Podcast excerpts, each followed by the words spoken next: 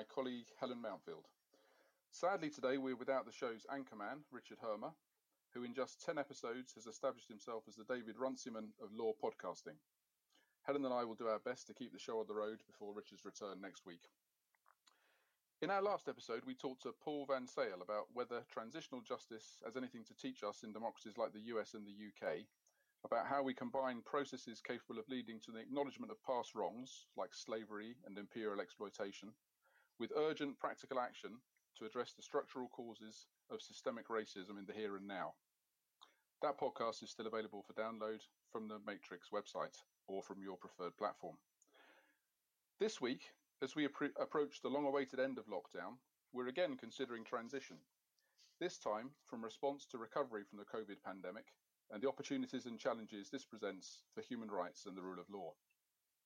In this episode, we will be turning to the future to ask whether there really is an opportunity to build back better, as the UN puts it, and what this might mean in particular in the UK, which, let's not forget, before the lockdown, was in possibly the most politically polarised, socially divided, and fragmented state in living memory, in the wake of Brexit, a bruising general election, and existential threats to the Union. So, has the pandemic created a space in which it might be possible to begin to recover from the recently toxic polarisation of our politics and to begin to forge a new consensus capable of underpinning lasting constitutional reform? In particular, has it made it possible to have a more mature national conversation about what rights are considered to be fundamental in this country and how they should be protected? The pandemic has revealed a far stronger popular consensus than we previously thought existed about the importance of rights like the right to health and the right to financial security, and the institutional means by which we protect them, the National Health Service and our system of social security. Does this revealed consensus create opportunities for constitutional transformation? And if so, how should those opportunities be seized? Here with us to discuss these questions are two significant and highly experienced human rights actors.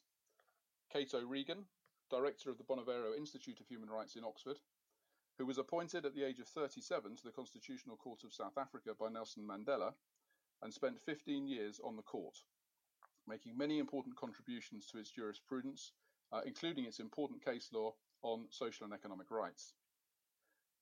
And Alan Miller, Professor of Practice in Human Rights at the University of Strathclyde in Scotland, former chair of the Scottish Human Rights Commission, and currently co-chair of Scotland's National Task Force on Human Rights Leadership, and also with an outstanding record of achievement in the practical realisation of human rights. Kate and Alan, thank you both very much indeed for joining us. Kate, if I can turn to you first, you've seen close up and played a very active part in one of the world's best known constitutional transformations. Does this feel like a moment of constitutional opportunity in the UK to you? Well, good morning, uh, and, and Helen and Alan, and thanks very much for the invitation to participate in this conversation. I think it's often hard to decide whether one is in a constitutional moment. South Africa, of course, was an exception because from the day on the 2nd of February 1990, when former President F.W. de Klerk unbanned the liberation movements and announced that he was going to release the political prisoners, who many of whom had been in jail for more than 30 years or close to 30 years it, it became very clear that we were in a constitutional moment. That was a fundamental change. But I think if one looks at many democracies around the world, one realizes that one of the things about democracies is that they are uh, political processes for managing uh, conflict and disagreement. And quite often, then, moments seem to be constitutional moments. And I think constitutional moments are perhaps more common than um, or, or, more possible than people tend to think. There's no doubt, as an outsider looking in, that the moment of Brexit is a very significant moment in the United Kingdom. It is a fundamental constitutional and political change, and it requires an, a, a moment of rethinking about what the United Kingdom is going to be going forward. And those conversations are happening all the time. And in that sense, it seems to me, it is quite arguably a constitutional moment. And, and Kate, what are your thoughts about whether what we've been going through recently with the pandemic has revealed uh, whether there's a stronger consensus than we thought before about the importance of certain certain rights? Well, I think that there is a, a realization of how important ensuring people's right of access to healthcare is. That uh, I think most people have always thought that, but I think it's become very clear during the pandemic. And also recognizing that other rights are important to people, but at times we accept that they may need to be overridden. And we can have disagreement as to how overridden they should be and in what circumstances they should be overridden. But we do accept, many of us, that in the interest of a broader community at times, we're willing to give up on our freedom of movement, uh, our ability to go outside, etc., uh, in order to, to protect a broader community. That's a very strong sense of community and a strong sense of interconnectedness within our community, which I think underpins the idea of human rights actually very fundamentally. We often talk about human rights as being underpinned by the idea of human dignity, which I think is an important uh, value at the base of human rights. But as important, I would say, is this idea of human community and interconnectedness. And I think that is uh, an aspect of uh, a human rights sensibility which has emerged uh, very um, palpably during the pandemic. One of the things that I think has been very interesting during the pandemic is the way in which people have talked about things like health and financial security uh, as rights, as fundamental rights, because traditionally in the UK, a lot of the human rights narrative and discourse has tended to exclude those from the human rights conversation as not being um, human rights which are capable of having some sort of fundamental legal protection. Can you tell us a little bit about your experience in South Africa of legalizing protection for those rights at a constitutional level? How that's done, what the respective role of, of courts and political institutions are? Well, it's very interesting that South Africa had a two phase process of um, adopting its constitution. And in the first phase, there was a Bill of Rights, which did not expressly protect economic and social rights. That changed in the what is called loosely the final Constitution of South Africa, which was adopted in 1996. And economic and social and cultural rights were explicitly protected in the Constitution. And it was widely understood that if we had not protected those, in some ways it would have missed the reality of the effects of apartheid and colonialism on most South Africans, which was to mean that achieving those rights, achieving access to housing, achieving access to healthcare and education was the most important thing about the, the transformation to democracy. And if we had focused only on civil and political rights, in some ways, it would have overlooked the significance of the moment for many poor South Africans. There's a sense coming out now of the pandemic that that's also what's what's been revealed here in the UK that these are the most fundamental, the most important um, of the of the rights that we recognise to be to be rights. But there is this traditional reluctance in the UK to recognise them as being fundamental.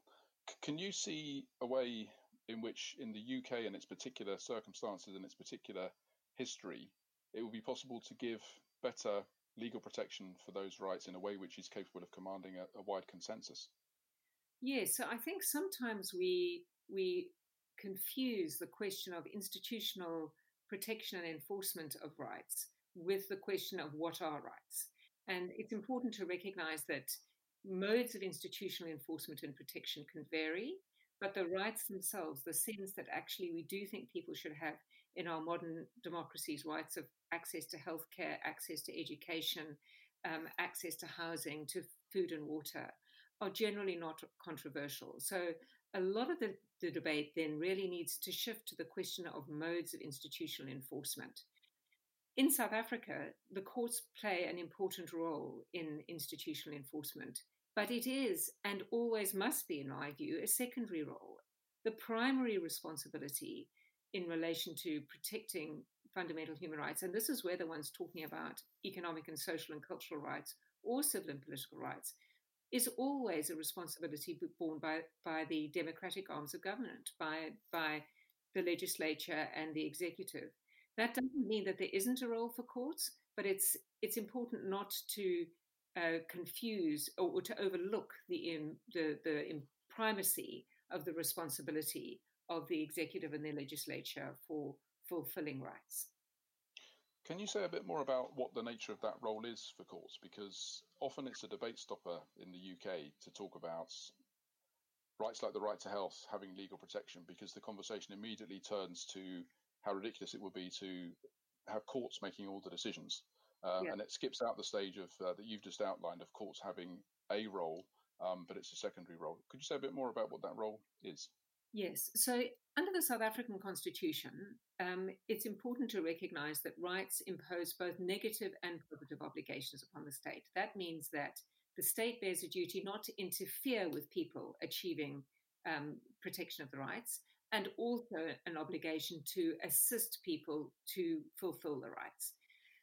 It's easy to um, describe that in relation to access to housing by saying that the state may not evict people from their homes without a good reason. That would be a breach of their negative um, obligation not to interfere with the right to housing.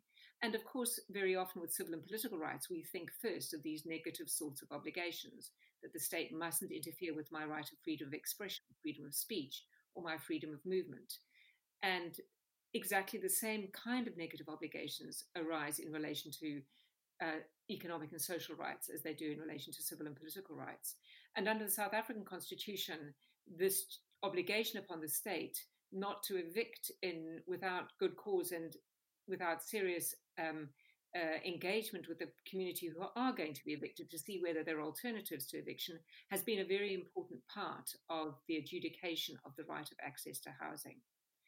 But in addition to the negative obligation, there is the positive obligation. And by and large, um, the economic and social rights, the scope of the positive obligation, i.e., what it is that the state is required to do, is delineated explicitly in the language of the Constitution, which says that the state must take legislative and other measures within its available resources progressively to realize the achievement of the rights. That therefore imposes a programmatic obligation upon the state iteratively to consider what it should be doing to protect the rights. And if it fails to do anything at all, the courts can hold the legislature and other arms of government to account by saying, you are failing to meet your positive obligation to take reasonable legislative and other measures to achieve these rights. So it is not the same as being able to go to court and saying, I want a house today, but it is um, you are able to go to court and say that the state has done nothing about providing access to housing in my neighborhood or in relation to somebody like me. And the state must, must be put on terms to do something about that. Kate, can I ask how how do the courts go about um, the justiciability of that question? Um, is it a sort of hands off irrationality level of review, or a proportionality, or it's quite, I can see that's the sort of question that's very controversial in the UK courts. Yes. So it's not what UK lawyers would refer to as a Wednesbury level of unreasonableness, but it requires, so there are some substantive elements in it. The most important being that the state may not ignore the needs of those most vulnerable. So, for example, in relation to housing, it can't have a housing policy which only provides for people who can pay a basic rental every month and ignore the, those people who are unable to pay any rent at all. The court would say that's unreasonable because, in assessing what is reasonable, we need to recognize that the, um, the, the right is there for everybody and to only select out a particular group and ignore those who are particularly vulnerable and most need the protection of the right would not be reasonable. That's the that's the strongest, I would say, substantive obligation in the reasonableness review. But the reasonableness review is also context based. So it will look at what the particular policy is and government's reasons for it. So there's a lot of respect for government's reasons. And there are quite a lot of NGOs who would prefer the court to have been more um, more interventionist and would have and be more assertive about what it is a government should do. I think what the courts view has been is that it is very difficult to, there are very many choices that can be made here. And as long as you do pay attention to the needs of the most vulnerable, we're not going to be too directive about how those choices uh, should be exercised and what choices should be made.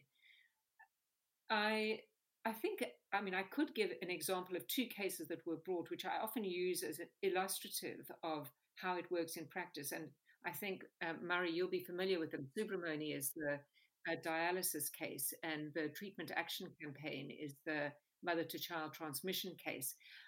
They came to different outcomes, and I think that in the different outcomes, it's uh, it has explanatory power in understanding how the court approaches the problem. Mr. Soobramoney was a man who was living with ischemic heart disease and also renal disease, severe renal disease, which required him to get dialysis.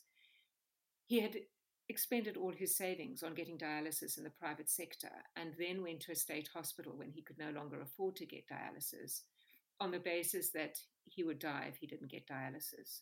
The state hospital had developed a medico uh, ethical set of principles governing the people who would get access to dialysis. And the rule was that in order to get access to state dialysis, you had to be eligible for a transplant because if you weren't eligible for a transplant, the way that people with renal failure, um, the, the, prognosis is that they will need dialysis for the rest of their lives. So the the government hospital policy was based on we want to make dialysis available to as many people as possible, and particularly to ensure that we are not one person is not getting access to a very limited resource for a long period of time, um, when other people who might actually be able to use it for a shorter period of time, have a transplant and move off it, um, would mean that more people would get to it. The court looked at this policy and felt that this was reasonable policy um, within government's available resources to achieve the progressive realization of the right, and said to Mr. Soobramoney, tragic as it was, we cannot order the state to provide you with access to dialysis. That is not what the positive obligation upon the state is here. The question we have to answer is has what the state has done, is it reasonable? And the answer to that is yes, which means that the state is not wrong to deny you access to dialysis. The court produced the judgment in a very short period of time because we knew that Mr. Soobramoney was terminally ill. Um, and he did die shortly after the judgment was handed down. A very hard judgment for a court to have to write, but one which reinforced the uh, and illustrated the nature of the positive obligation upon the state well, I think. The second case was a case about mother to child transmission of HIV AIDS, where South Africa is a country which has one of the greatest burdens of HIV.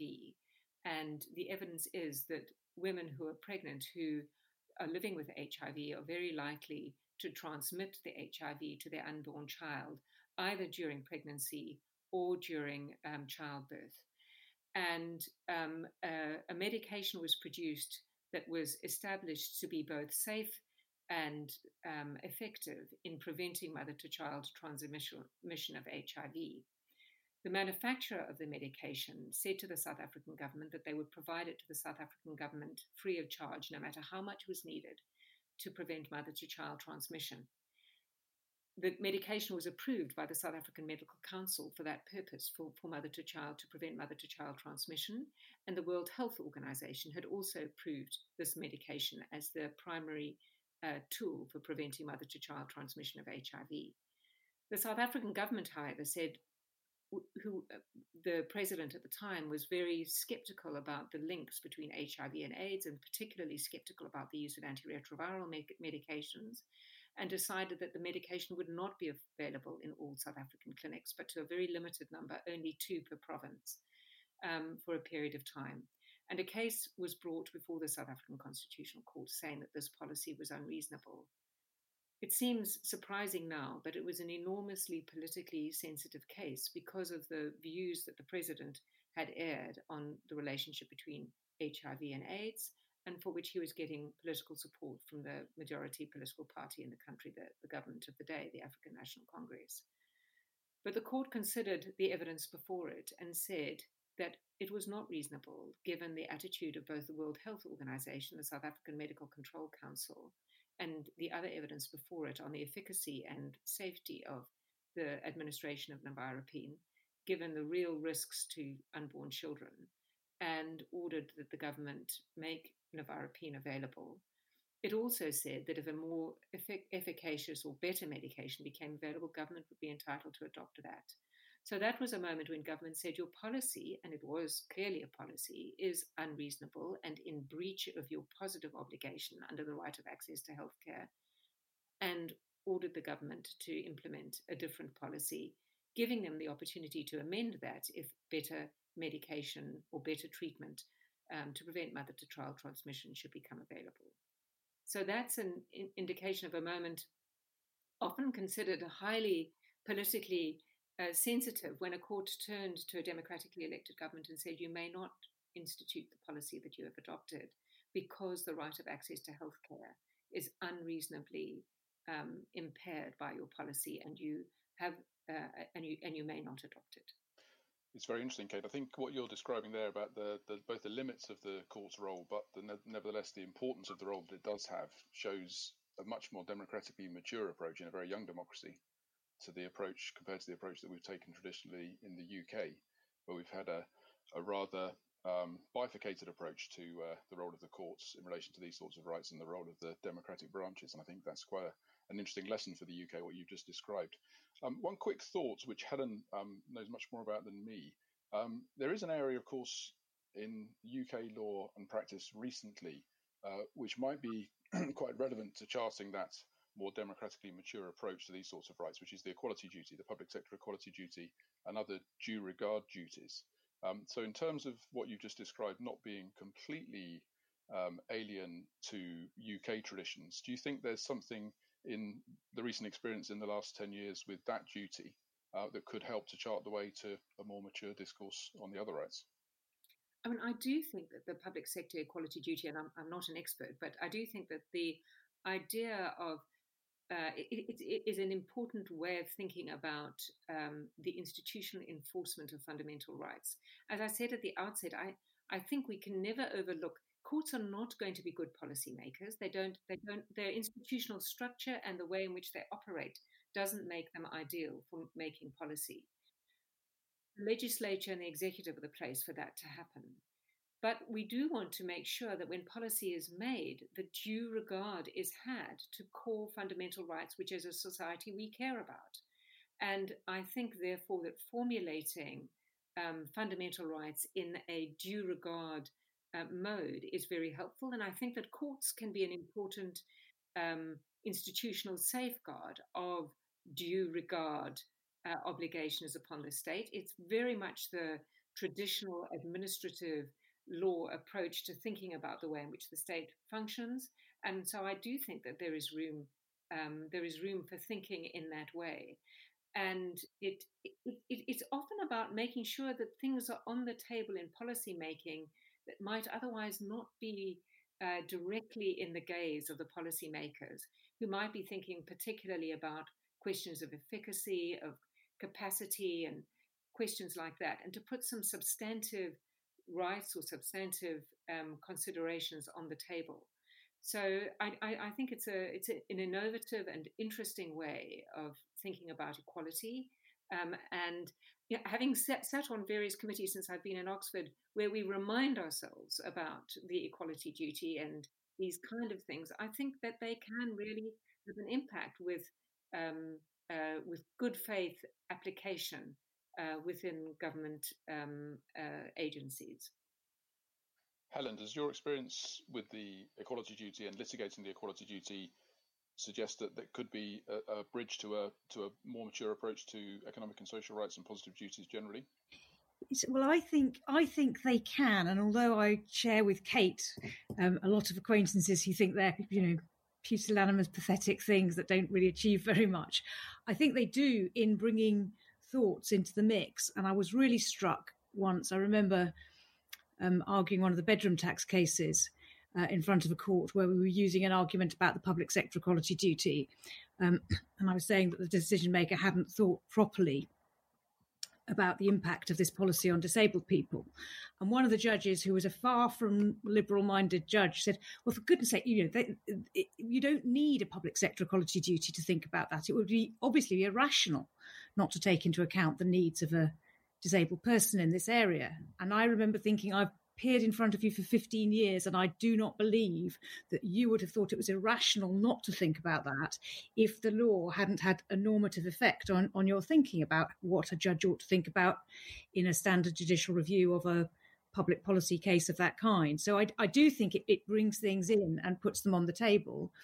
Um, I think it's a very interesting idea, Kate's idea of bringing in social and economic rights into an into a constitution, but in order to avoid this fairly bitter row that I think happens in Britain about what's appropriate for judges and what's appropriate for um, the executive to to put them in a due regard mode. I I guess the temptation might be then to undo the whole Human Rights Act structure and put everything into a due regard mode, and that wouldn't necessarily be very helpful. Um, but but uh, you know, if I were having a rational political conversation about this, that would seem to me a very intelligent way of of dividing up um, the judicial role in enforcement of things that I think we agree ought to be rights. As a society, we as a society, I mean, not we in this podcast. That's the perfect point at which to bring Alan in. I think, Alan, you're currently leading a process in Scotland which might lead to a, a new legal framework for the protection of human rights in Scotland. I wonder if you can tell us a bit about that process um, and what you hope it's going to achieve. Yeah, thanks very much, Murray, and it's a pleasure to join you and Ellen and Kate uh, in this podcast. Um, Kate, particular, the South African experience has been an inspiration to me personally and, and to Scotland. And just to narrate one very brief example of that, um, Glasgow was the, the first city in the world to award Freedom of the City to Nelson Mandela at a time when he was being regarded as a terrorist by the UK government. And Glasgow being Glasgow renamed Royal Exchange Square, where the South African consulate was placed, to Nelson Mandela Place, so that every correspondence had to go care of Nelson Mandela Place. So we have a long, long affinity with the South African human rights journey, and, and it's a pleasure to uh, to be on this. Um, yes, um, to get back to the question, Murray, interesting stuff I think is taking place in Scotland, which hopefully will have a resonance throughout the rest of the UK um, exchanging experiences. It really started to get serious, I would say, a couple of years ago, when I think, as we've been discussing, a moment did arrive when some bigger thinking and contemplation of bigger steps was being um, the order of the day in Scotland. It had been 20 years of devolution with the Human Rights Act, the Equality Act, the Scottish Parliament, and so it was a time to take stock. Um, there was concern that international human rights law and the whole multilateral framework was being threatened by populism and a need to reaffirm it. And then Brexit um, had the effect of removing one of the two sort of quasi constitutional pillars for human rights protection in Scotland, the, the EU protections of rights and, uh, and social protections, and in, in our view, puts at risk the Human Rights Act and the continued membership of the the European Convention on Human Rights. So, to cut a long story short, um, a lot of debate took place in Scotland, out of which came um, the First Minister setting up an advisory group to give her advice what concrete steps could Scotland take to promote and protect human rights and continue its journey and not have Brexit um, constrain that uh, as far as possible. Um, and what leadership role should Scotland be taking uh, in and by itself um, so that process has led to a task force which is considering recommendations for a bill to be presented to the Scottish Parliament early in its next session. Um, the general thrust of the recommendations are there should be an act of the Scottish Parliament which, for the first time, would put in a single place all the human rights belonging to everyone in Scotland. They would include the current Human Rights Act, the Civil and Political Rights, the Equality Act, um, but they would have additional economic, social, cultural, and environmental rights drawn from the UN human rights treaties, which the UK had ratified but had not yet uh, incorporated. So, the right to an adequate standard of living, including food and housing, the right to highest attainable standard of physical and mental health, to education, social security, to take part in cultural life, and the right to a healthy environment. And then also recognizing the structural inequalities uh, and inadequacy of the equality regime in the UK, um, that that specific recognition would have to be given, as it has been by the international human rights system, uh, to women, to children, to persons with disabilities, on race, older persons, uh, and LGBTI. That would form a framework which would then uh, determine how decisions, laws, and practice um, was done uh, in Scotland going forward when there would be further specific primary legislation putting more flesh on the bones of these foundational rights uh, and making it easier for the judiciary and and duty bearers, and indeed the public to know exactly what these broad foundational rights meant in the specific context uh, of Scotland. And the final thing, probably, the recommendation is that within this bill or, or act to be, there would be a sunrise clause. So the initial duty would be one of due regard, but then after a defined period of time of several years, um, that would be complemented by a duty to comply in order that there was an effective remedy provided.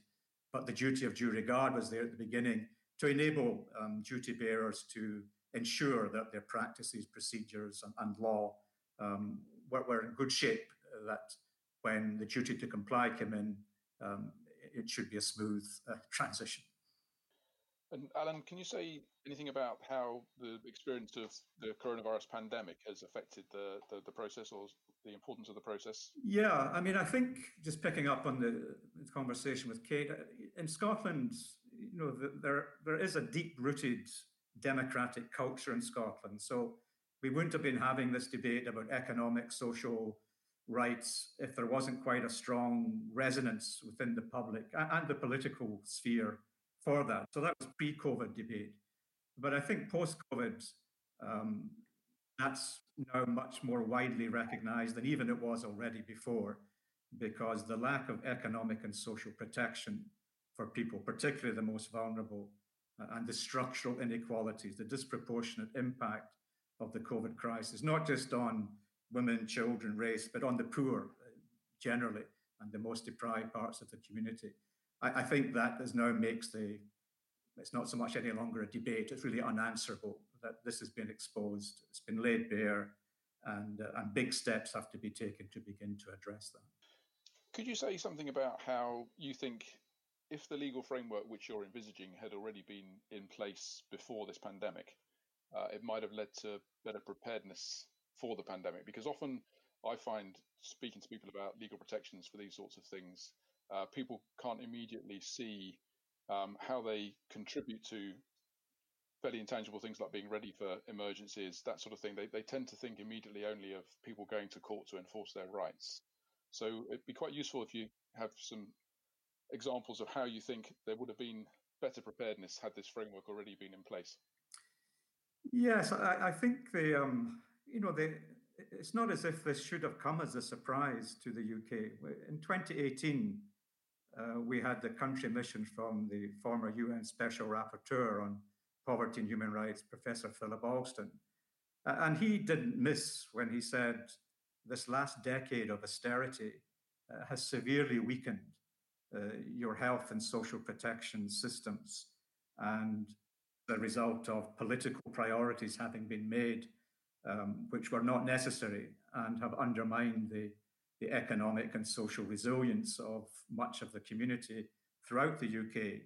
And, and in areas of uh, social security, for example, I think we've now seen that, you know, as an example, the statutory sick pay is wholly inadequate uh, as a substitute for, you know, an adequate standard of, of living for many families who are now realizing that for the first time. And that the NHS and the health system uh, was left weakened and unprepared for the pandemic. And that determined the government's policy towards response to the pandemic. It was more how do we contain and protect the NHS uh, rather than follow the WHO uh, approach of how do we try and suppress this virus and, and uh, have strategies of testing, tracing, isolation, etc., which belatedly we have come to. But the initial preoccupation was really recognizing the the vulnerability of the NHS and making that the priority uh, rather than going after the virus uh, as it should have done in the earlier stages.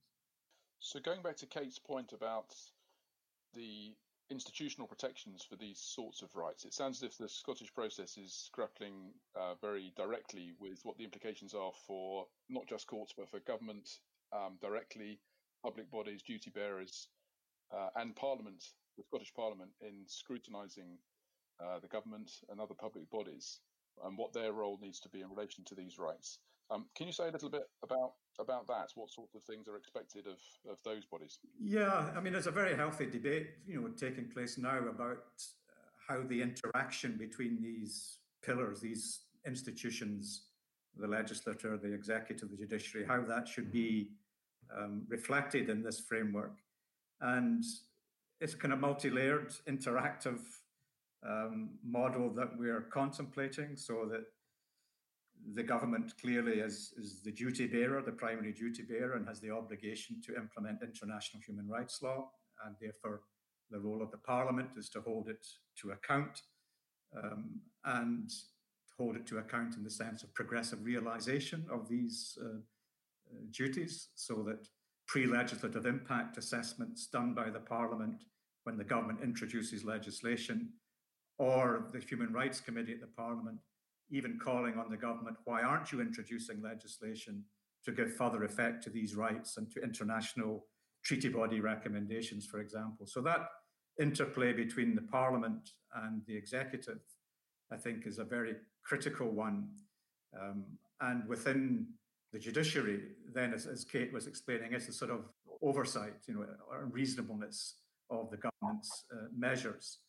And then I think the role of the public um, is also extremely important, and, and the, the more effective participation and engagement that the public has, both in, in influencing the legislative process and being engaged with that uh, through public consultation, and, but, also the budgetary process of, of the government uh, where allocation of resources is critical. And when we're talking about economic, social, cultural rights, environmental rights, and the proportionality and reasonableness of exercising the duty of progressive realization, then it's in, in areas like the budgetary process, it's, it's not transparent, it's not participatory, and that needs to be enhanced as part of this interaction between uh, executive, judiciary, legislature, and the public.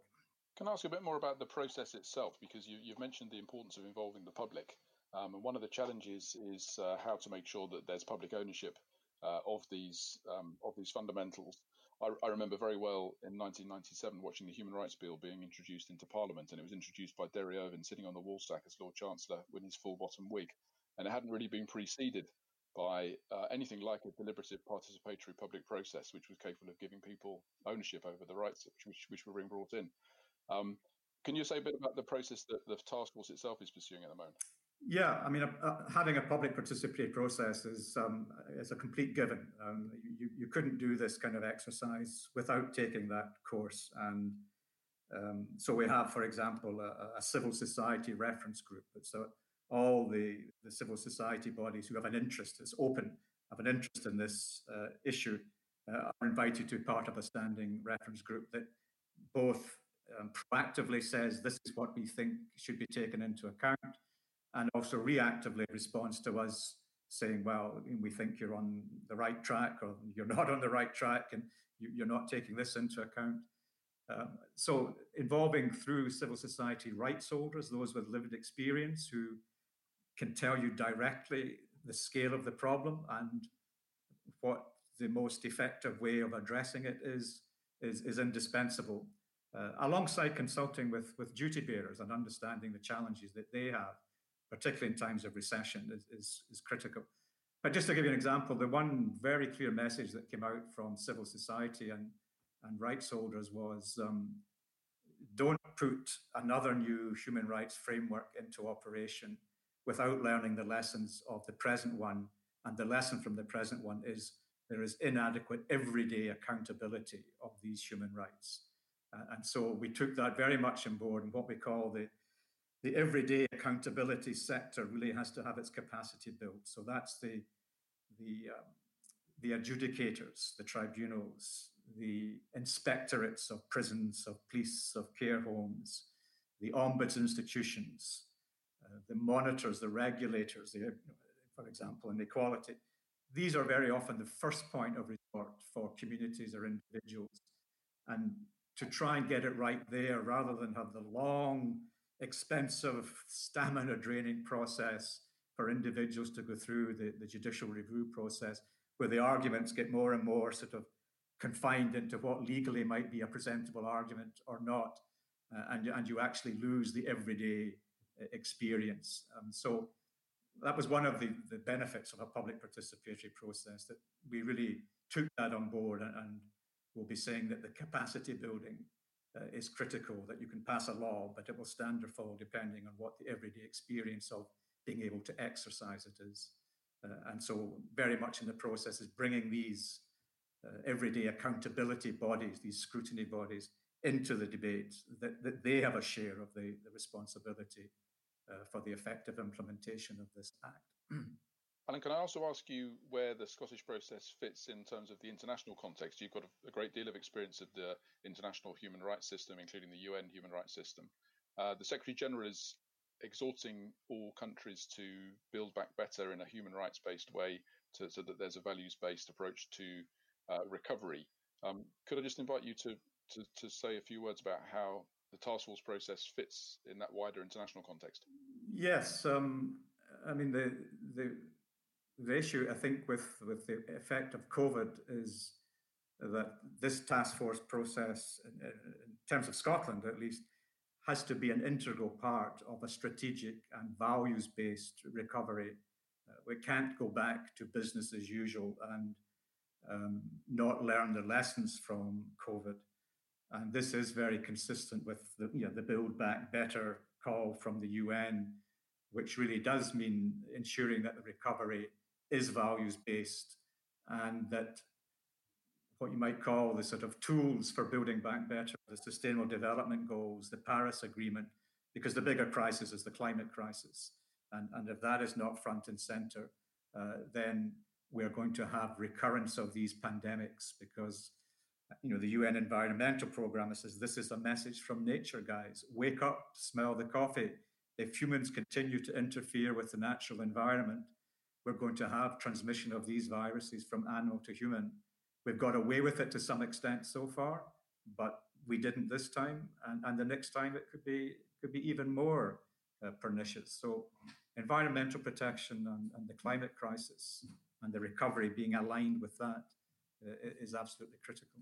So, I'd like to bring us back to uh, opening Kate's opening comments about uh, whether this is a constitutional moment in the UK.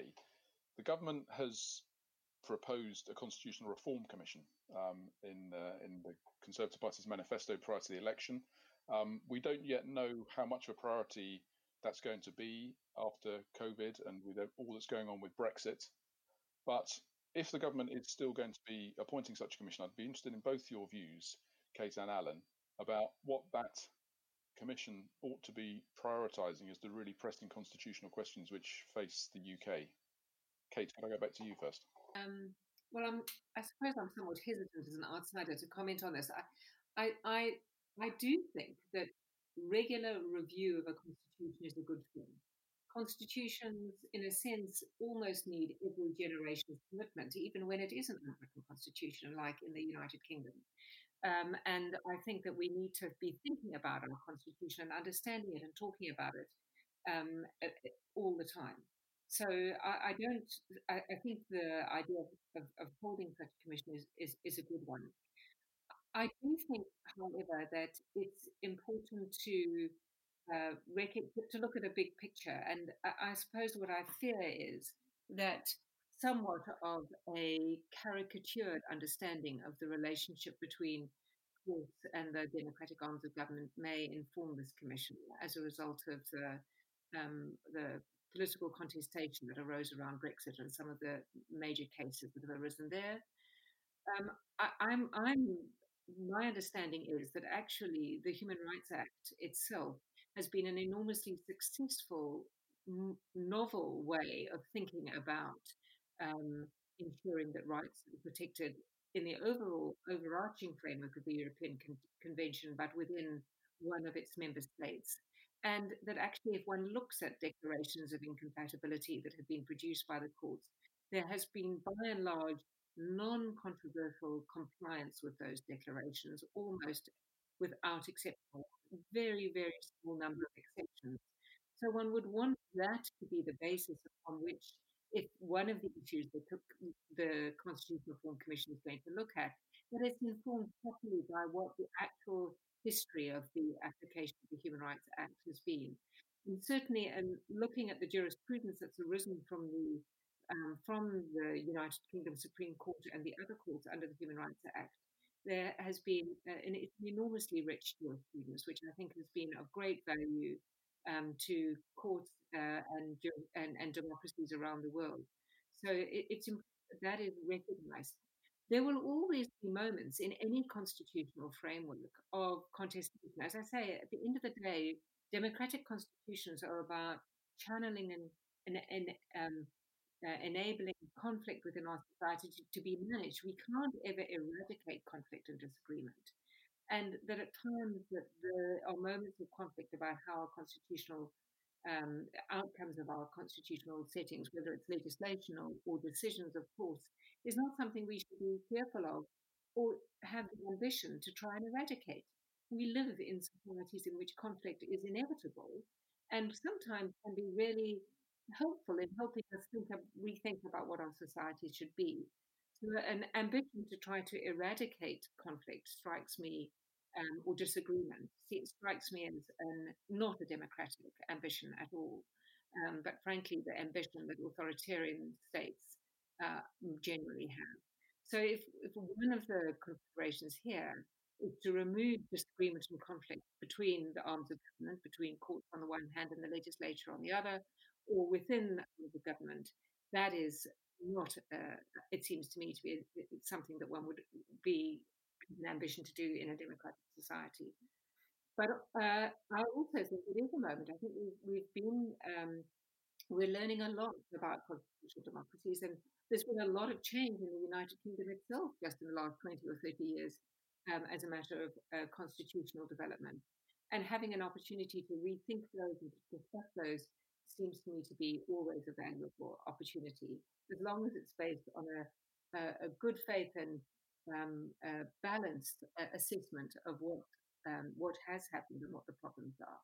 Alan, what, what do you think should be the priorities of the Constitutional Reform Commission if it's brought into being? Yeah, um, well, I um, had the experience of going through the the last sort of iteration of this, the British Bill of Rights um, Commission and inquiry and debate a few years ago, and, and it wasn't a happy experience. I, I have to say.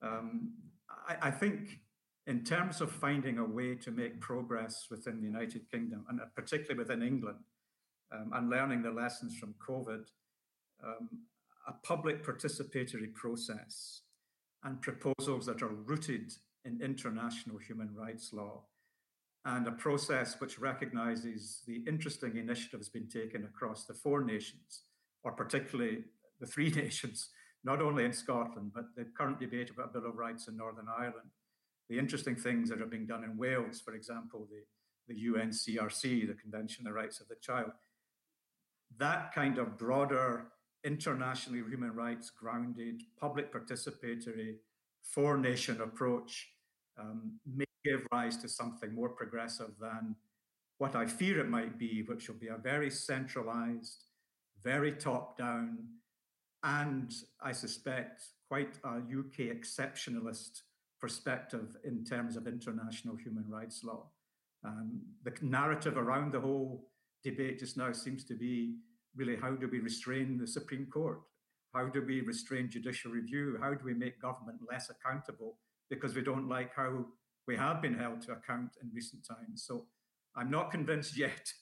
Um, I'm open minded, but I'm not convinced by the narrative and the context and the lack of any evidence it's going to be a broad um, process based on international human rights law and how to make progress and learn the lessons from COVID, which means economic, social, cultural, environmental rights. But I haven't yet heard that that's part of the, the remit or the terms of reference. But, you know, let's have an open mind. Um, let's see. It'll be particularly interesting to see how the opposition chooses to engage with the Commission and try to help to frame frame its remit. We, will have to wait and see. Final question to you both we've seen an amazing outpouring of affection by the public for the NHS. Uh, do you think we'll ever reach the stage in this country? Do you think it's possible in the UK that we'll ever see the same degree of affection for human rights and all the machinery that goes with that? It's it's it's an interesting question, and it is one of the things that coming from South Africa I have found you know quite extraordinary is this ambivalence about the the language of human rights, the discourse of human rights. Uh, in South Africa, this is, you know, the project of human rights is still seen as being what the project of the anti-apartheid struggle was about. That and um, and and there's none of that ambivalence around around the language of it. And it's surprising to me in the United Kingdom, given a sort of a long history of um, kind of democratic uh, engagement and struggle to some extent to build a democratic society, that there is this ambivalence. And frankly, it's ambivalence politically on both ends of the spectrum about human rights. And I find that um, surprising and, and, an important question to ask as to why there is that um, why there is that ambivalence, given that actually at heart there are relatively few people in the United Kingdom who would not want rights of freedom of expression, rights of movement, the right to vote, uh, access to housing, access to healthcare.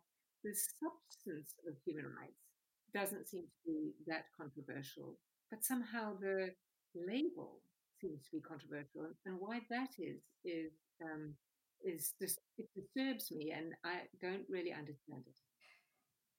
I, I um, it's a good question, Murray, and, and there's no easy, easy answer to it, but I think we have an opportunity. Um, polling done, like quite serious polling, which tries to dig underneath the sort of populist tabloid narrative of human rights and the, and the caricature that is very easily presented um, of, of it. Uh, when you link it with people's everyday problems and needs and challenges, for example, over the last decade, economic and social rights, you know, how do you look after your family? How do you have respect in your work conditions for your um, time there, the, the more that, that human rights narrative can be what it is internationally, based on human dignity, not only civil, political, but economic, social, cultural, environmental, and the climate crisis, linking those, that breadth of human rights to people's everyday experience uh, gives an opportunity to, to change the narrative. And, you know, I'm, I'm always, when I'm asked this sort of question, I always sort of look, well, what is the upcoming generation thinking or saying about human rights? Are they turning off? Because if they are, then we have a real challenge. But that's not what I see. Um, and you see the mass mobilization that takes place around the world on, on the issue of climate justice, say, and, and the right to a healthy environment, um, and how we have to repurpose our economy and our society to serve those purposes. Um, the Black Lives Matter is, is a huge, huge thing and when we're now sort of re-examining all the legacies of the British Empire and imperialism, and, and looking, you know, is does this really still have a place, and and what is its place in our in our modern society? So, I think that um, there's a great reservoir there of potential um, to reframe the human rights narrative, and it's not going to be easy because I think the current narrative uh, is quite toxic. Um, but I think it is relatively superficial uh, and can be taken on if it's taken on in, in a way that recognizes where the younger generation are and, and where most people are in terms of economic and social protection being top of their agenda. And the climate crisis is the biggest. Every crisis is an opportunity to reframe old debates. Final, final question. We've been asking our guests to recommend uh, a book um, at the beginning, it was to help us all through lockdown. Uh, as we're now coming out of lockdown, I suppose it will be to um, keep us busy as we're queuing up to exercise our inalienable right to go to the pub on Saturday night from this weekend. So, can we start, Kate, with your book recommendation, please? Yes, I, I, I struggle to think of what to do, but I'm actually recommending the book that I'm currently reading. Um, it's Colum McCann's Ape Rogon. Uh, it's a novel, um, Rogon, I understand, is a, a, geometric shape with a countably infinite number of sides. The book is actually an extraordinary mixture of fiction and nonfiction. And in the theme of today's conversation, which has been about kind of transition and conflict, it's a very, I think, brave book about uh, the Palestine Israel conflict because it takes two families, both of whom have lost a child, one on either side of the Palestinian Israeli conflict, and it tells their story. And it does so uh, enormously sensitively and delicately, um, creates these um, warm and real human figures uh, in this in this otherwise uh, intractable conflict. Um, and it reminded me a, a, lot in the sense of the stories about South Africa because it is about this enormous, um, countably infinite, difficult problem, um, and it puts people um, it puts people into the picture. And I think if we go back to your last question about human rights in the United Kingdom, and it really reflects Alan's answer, I think the most important thing um, to make people value human rights is to realize that human, at the heart of human rights is people and people's stories and people's lives. And I think this book illustrates that. And for those of us who believe in the project of human rights, not assuming it will be perfect, but recognize that it's an important democratic project. It's about communicating the stories of people's lives and why human rights matter to them that may most likely make people realize uh, why rights matter, just as we now know in the aftermath or perhaps in the middle of the COVID 19 pandemic, why healthcare matters. Um, yeah, the book I've chosen, Murray, uh, I did actually read this during the lockdown. It's not just because Kate's on the podcast that I've chosen this one, but it's a conversation between um, Archbishop Desmond Tutu and the Dalai Lama. Uh, it's called The Book of Joy um, Lasting Happiness in a Changing World. So I, that's why I, I, I, read it during the lockdown and um, found it, um, you know, a, a great read. You had the Dalai Lama, you know, talking about spiritualism, meditation, internal reflection, and how that is a source of happiness. And you had Desmond Tutu um, saying Ubuntu. It's it's the place of the individual in the community. It's relationships, or as the Irish say, it's in each other's shadow that we flourish. Um, and so that chimes with me, I have to say, and uh, it probably links also to this kind of this framework of interaction between the parliament, the legislature, and the executive. Can, can we bring that sort of shared responsibility and shared leadership uh, into bringing about human rights progress, or at least give us a bit more happiness um, in today's world? So I would recommend that as a good read um, to everybody. Great, thank you both very much. Two very uplifting recommendations, which I hope everyone will find as, as uplifting as I've found this discussion. Kate and Alan, thank you both very much indeed for joining us. Yeah, thank you very much. Thank you. Thank you. So,